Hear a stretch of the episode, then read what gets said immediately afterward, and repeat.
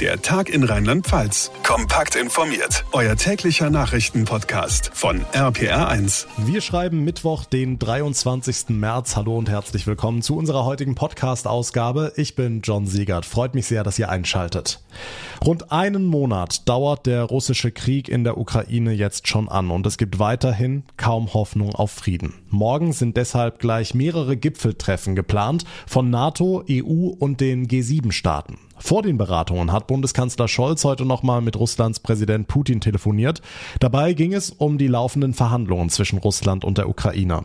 Christian Thiele ist unser Reporter in Moskau. Christian, hat das Telefonat der beiden denn irgendwas bewegt? Ich befürchte eher nicht. Und das ist auch nicht das erste Telefonat der beiden.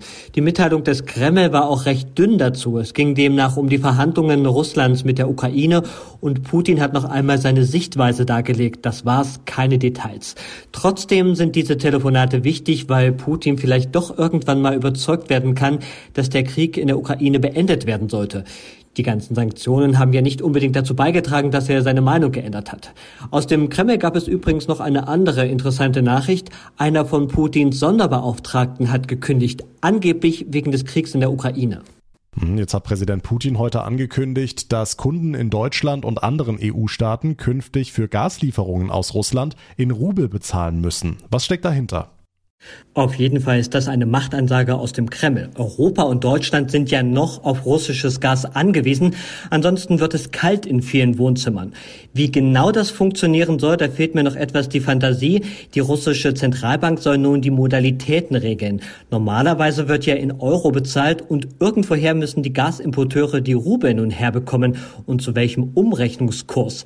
Der Rubel hat zuletzt massiv an Wert verloren. Als Reaktion auf die Sanktionen des Westens hatte die russische Regierung vor kurzem schon beschlossen, dass Moskau seine finanziellen Verpflichtungen bei unfreundlichen Staaten nur noch in Rubeln zahlt. Und auf dieser Liste, da steht auch Deutschland. Die Gespräche zwischen der Ukraine und Russland gestalten sich als sehr schwierig. Das hören wir immer wieder von beiden Seiten. Kann der NATO-Gipfel morgen da vielleicht was bewirken, um die Friedensverhandlungen voranzubringen? Ja, kommt ganz darauf an, was da beschlossen wird. Der Kreml hat vorhin vor einer möglichen NATO-Friedensmission in der Ukraine gewarnt. Das wäre eine äußerst gefährliche Entscheidung, sagte der Kreml-Sprecher. Die NATO will auch mehr Soldaten nach Osteuropa schicken. Auch das dürfte Moskau nicht gefallen. Russland will ja verhindern, dass die Ukraine in die NATO aufgenommen wird. Und das wird zurzeit bei den Verhandlungen zwischen Moskau und Kiew diskutiert. Wenn die Ukraine darauf verzichtet, wäre eine wichtige Forderung Russlands erfüllt und ein Kriegsende dann auch realistischer. Das tägliche Update zum Krieg in der Ukraine. Vielen Dank für die Einschätzung, Christian Thiele in Moskau. Wo gekämpft wird, da fliehen Menschen. Und dass immer mehr Menschen aus der Ukraine auch zu uns nach Deutschland und nach Rheinland-Pfalz fliehen würden, das war zu erwarten. Irgendwas zwischen 10 und 20.000 müssten es mittlerweile sein. Viele sind privat untergekommen, einige schon über das Verteilverfahren in den Kommunen gelandet. Die Hilfsbereitschaft ist wahnsinnig groß, die Aufnahme funktioniert und schon gibt's auch die ersten Jobangebote für die Neuankömmlinge. RPA1-Reporter Olaf Volzbach, sagen wir mal, die Leute wollen nach ihrer Flucht wirklich wirklich schnell arbeiten. Dürfen sie auch? Ja, dürfen Sie, wenn Sie sich bei der Ausländerbehörde gemeldet haben. Da gibt's dann die Aufenthalts- und die Arbeitserlaubnis. Wer arbeiten will, der kann also. Zu tun gibt's bekanntlich genug in Rheinland-Pfalz, zum Beispiel in der Gastronomie. Das ist die gesamte bunte Palette. Das kann sowohl die Hilfe in der Küche sein, das kann der ausgebildete Koch, die ausgebildete Köchin sein. Das können auch Mitarbeiter sein, die im äh, Gästekontakt tätig sind, also bei dem Begrüßen, bei der Rezeption, bei dem Zimmerservice. Das alles haben wir auch im Angebot Angebot. Und wir sind sehr sicher, das wird auch eine gute Nachfrage finden. Anna Röhrenbergs vom Branchenverband DEHOGA auf seiner Website können Betriebe ihre Jobangebote eintragen. Okay, aber sollten wir uns nicht erstmal um ausreichend Unterkünfte kümmern? Doch, das sollten wir. Das macht natürlich auch der DEHOGA. Jetzt geht es wirklich darum, diese Menschen äh, ein Dach über dem Kopf zu geben. Gestartet haben wir auf unserer Webseite mit dem Aufruf an unsere Mitgliedsbetriebe, freie Kapazitäten für die Aufnahme von Flüchtlingen zu melden. Das ist sehr, sehr gut äh, angenommen worden, so dass es uns überrollt hat. Nicht nur in Rheinland-Pfalz, sondern auch die Kollegen in den anderen Landesverbänden. Pandemiebedingt ist eben nicht alles knallevoll, jedenfalls noch nicht. Auch das Land baut seine Aufnahmeeinrichtungen aus und wer privat was anzubieten Mieten hat, Zimmer, Ferienwohnung, was auch immer, der wendet sich bitte an seine Stadt oder den Landkreis. Die helfen weiter. Willkommen in Rheinland-Pfalz. Immer mehr Flüchtlinge aus der Ukraine reisen ein. Die Gastronomie bietet Unterkünfte und Jobs. Und damit jetzt zu weiteren wichtigen Meldungen vom Tag zusammengefasst von Franka Wolf in unserer RPA1 Nachrichtenredaktion. Schönen guten Tag. Bundeskanzler Olaf Scholz hat seine Entscheidung zur Aufrüstung der Bundeswehr verteidigt und der Ukraine weitere Hilfe zugesagt. Dem vielfach geforderten Importstopp von russischem Öl und Gas erteilte Scholz in der Generaldebatte im Bundestag heute aber erneut eine Absage. Langfristig wolle Deutschland zwar seine Abhängigkeit beenden, so Scholz. Das aber von einem Tag auf den anderen zu tun, hieße, unser Land und ganz Europa in eine Rezession zu stürzen. Hunderttausende Arbeitsplätze wären in Gefahr, ganze Industriezweige stünden auf der Kippe. Schon die jetzt beschlossenen Sanktionen treffen viele Bürgerinnen und Bürger hart, und zwar bei weitem nicht nur an der Zapfsäule. Dem von Finanzminister Lindner vorgeschlagenen Tankrabatt erteilte Scholz eine Absage. Heute Abend diskutiert der Koalitionsausschuss über ein Entlastungspaket für die hohen Energiepreise. Polen weist 45 russische Diplomaten aus. Sie haben fünf Tage Zeit, das Land zu verlassen. Laut Polens Innenministerium geben sich die russischen Botschaftsmitarbeiter lediglich als Diplomaten aus und arbeiten eigentlich als Spione für den russischen Geheimdienst. Deshalb wurden sie zu unerwünschten Personen erklärt. Russland kündigte Reaktionen an. Weitere Ermittlungen im Fall der bei Kusel getöteten Polizisten. Letzte Nacht waren Sachverständige des Bundes- und Landeskriminalamtes erneut am Tatort, um Schussgeräusche aufzuzeichnen. RPA1-Reporterin Lea Wigerle. Wie die Staatsanwaltschaft Kaiserslautern mitteilt, haben die ErmittlerInnen heute Nacht zwischen drei und fünf Uhr Schüsse mit den mutmaßlichen Tatwaffen und weiteren Vergleichswaffen abgegeben. Ziel sei es, durch den Abgleich der Schussgeräusche den Tathergang genauer zu rekonstruieren. Nach den letzten Ermittlungen geht die Staatsanwaltschaft davon aus, dass der 38-jährige Tatverdächtige Tatverdächtige alleine auf die beiden Polizisten geschossen hatte. Sein 32-jähriger Begleiter ist mittlerweile auf freiem Fuß. Eine Lehrerin aus Mainz hatte Gedankengut der sogenannten Reichsbürgerszene verbreitet. Jetzt verliert sie deshalb ihre Pension. Das hat das Oberverwaltungsgericht in Koblenz entschieden und somit die Berufung zurückgewiesen. RPR1-Reporter Thomas Stüber. Schon seit über 15 Jahren ist die Frau pensioniert. Danach richtete sie sich in Büchern und in Behördenschreiben aktiv gegen die demokratische Grundordnung. Darin komme geradezu eine Verachtung für den deutschen Staat und seine Institutionen zum Ausdruck, so die Richter. Das demokratische Wahl Wahlsystem hatte sie unter anderem eine Parteiwahldiktatur genannt. Reichsbürger zweifeln die Existenz der Bundesrepublik als legitimer und souveräner Staat an. Strahlender Sonnenschein und Temperaturen bis 20 Grad. Der diesjährige März könnte laut deutschem Wetterdienst der sonnigste und trockenste der letzten 30 Jahre werden. Regen sei weiterhin kaum in Sicht, so der DVD. Damit steige allerdings auch die Gefahr von Waldbränden.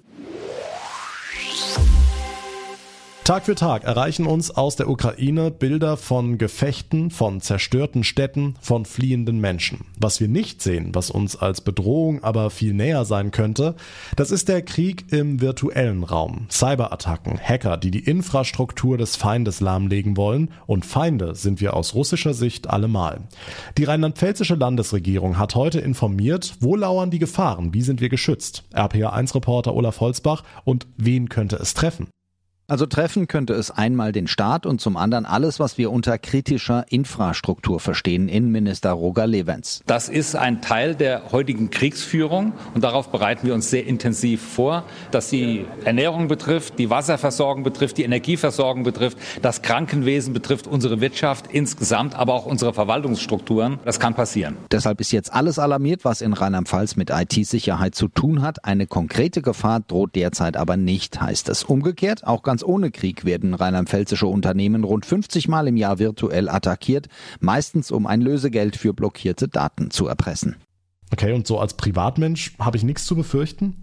Ja, vielleicht nicht unbedingt von Hackern in Staatsdiensten, aber es gibt ja auch die ganz normalen Kriminellen. Ganz plötzlich merken Sie, in Rheinland-Pfalz und in Deutschland gibt es eine erhöhte Hilfsbereitschaft, wenn es um das Thema Ukraine geht.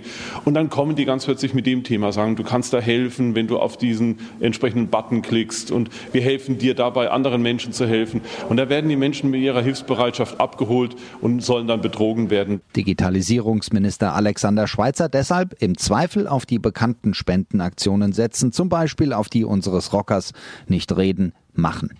Ganz genau. Oder auch bei der Aktion Deutschland hilft. Alle Einzelheiten findet ihr auf rpa1.de.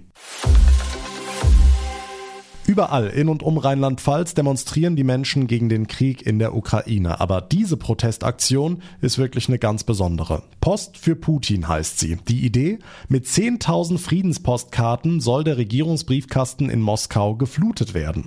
Die katholische Pfarrgemeinde zum guten Hirten an der Dill hatte vor ein paar Tagen diese Idee, beheimatet in Dillenburg im Bistum Limburg. Jetzt geht sozusagen richtig los, sagt Bettina Tönnissen-Hoffmann vom Kirchenteam. Eine Ehrenamtliche und ich hatten vor zwei Wochen in Dillenburg auch eine Postkartenaktion. Die Idee war eigentlich, dass die Frühlingsgrüße in die Welt schicken. Und da kam ein Herr auf uns zu und sagte, ob wir die Adresse von Putin hätten. Dem wird er ja gern mal eine Karte schreiben. Dann habe ich irgendwie gedacht, hä? Und habe gedacht, nee, aber doch hat es irgendwie in mir weitergearbeitet. Und abends habe ich dann nochmal die ehrenamtliche Mitarbeiterin angerufen, beziehungsweise haben wir gewhatsappt. Und so hat eigentlich dieser Herr die zündende Idee gehabt. Und wir haben so ein bisschen weitergesponnen. Hm, die Postkarten sind blau mit einer weißen Friedenstaube drauf und dem Satz Herr Putin, bitte stoppen Sie den Krieg, sowohl auf Russisch als auch auf Deutsch. Was möchten Sie erreichen mit dieser Postkartenaktion? Uns geht es jetzt auch nicht darum, noch mehr Hass zu schüren und äh, auf den Postkarten den Herrn Putin zu beschimpfen. Uns geht es eben darum, dass wir Friedensbotschaften schicken. Und es kann ja natürlich auch sein, wir wissen ja gar nicht, was mit den Karten passiert, dass die vielleicht auch jemand ja von der Opposition in Russland in die Hand bekommt und sich dadurch vielleicht auch gestärkt fühlt und merkt, wir sind auch da und wünschen uns so sehr den Frieden, auch wenn wir uns natürlich nicht so einsetzen können wie die Menschen in Russland, die das da tun. Das Postkartenporto für den Friedensappell nach Russland kostet 95 Cent. Die Postkarten selbst sind kostenlos. Sie liegen aus in den Kirchen und Büros der Pfarrei in Dillenburg. Natürlich hoffen wir auch, dass Leute sich einfach stapelweise die Postkarten mitnehmen und vielleicht in ihren Familien verteilen, am Arbeitsplatz verteilen. Ich weiß von einer Schule, schon zwei Religionslehrerinnen, die ihre Klasse mit Karten versorgen, die Karten schreiben wollen. Und sogar die Dumpferei in Frankfurt hat eben angerufen und die sind auch dabei. Und wer auch eine Postkarte an Putin schicken möchte und vielleicht ganz woanders wohnt, man kann die Karten auch online runterladen und ausdrucken. Den Link findet ihr bei uns auf der Homepage unter rpa1.de slash himmlisch.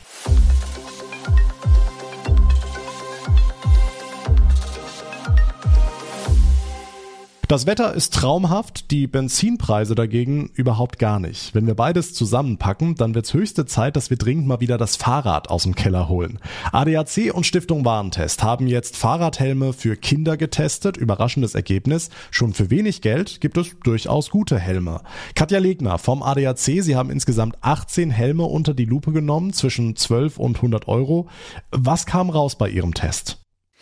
Das Ergebnis ist durchaus gemischt. Fünf Helme sind im Gesamturteil gut.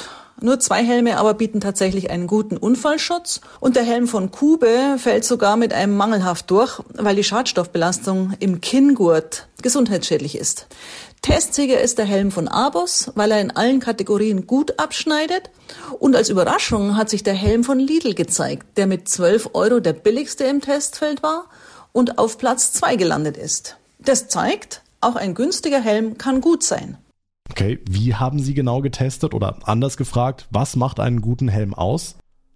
Also ein guter Helm schützt den Kopf, er lässt sich leicht aufsetzen und passt gut, er verformt sich nicht, wenn er mal länger in der Sonne liegt und er ist deutlich sichtbar, zum Beispiel durch Reflektoren oder LED-Lichter. Hm, jetzt haben wir natürlich mit Ihrem Testergebnis schon eine kleine Hilfe bei der Kaufentscheidung, aber worauf sollte ich noch achten? Man sollte auf eine gute Passform und leichte Handhabung achten und deshalb das Kind den Helm vor dem Kauf anprobieren lassen. LEDs oder zumindest Reflektoren dienen der Sichtbarkeit und ganz wichtig, nach einem Sturz bitte den Helm austauschen, weil auch nicht sichtbare Schäden die Sicherheit beeinträchtigen können. ADAC und Stiftung Warentest haben Fahrradhelme für Kinder getestet. Die Ergebnisse zum Nachlesen findet ihr auf rpa1.de. Dankeschön, Katja Legner. Und das war der Tag in Rheinland-Pfalz für heute. Ich bedanke mich ganz herzlich für eure Aufmerksamkeit und euer Interesse. Es wäre toll, wenn ihr mir eine kurze Bewertung hinterlassen würdet, zum Beispiel bei Apple Podcasts oder bei Spotify. Mein Name ist John Segert. Wir hören uns dann morgen Nachmittag in der nächsten Folge wieder. Bis dahin eine gute Zeit, einen schönen, hoffentlich sonnigen Abend und vor allem bleibt gesund. Der Tag in Rheinland-Pfalz, das Infomagazin, täglich auch bei RPR1. Jetzt abonnieren.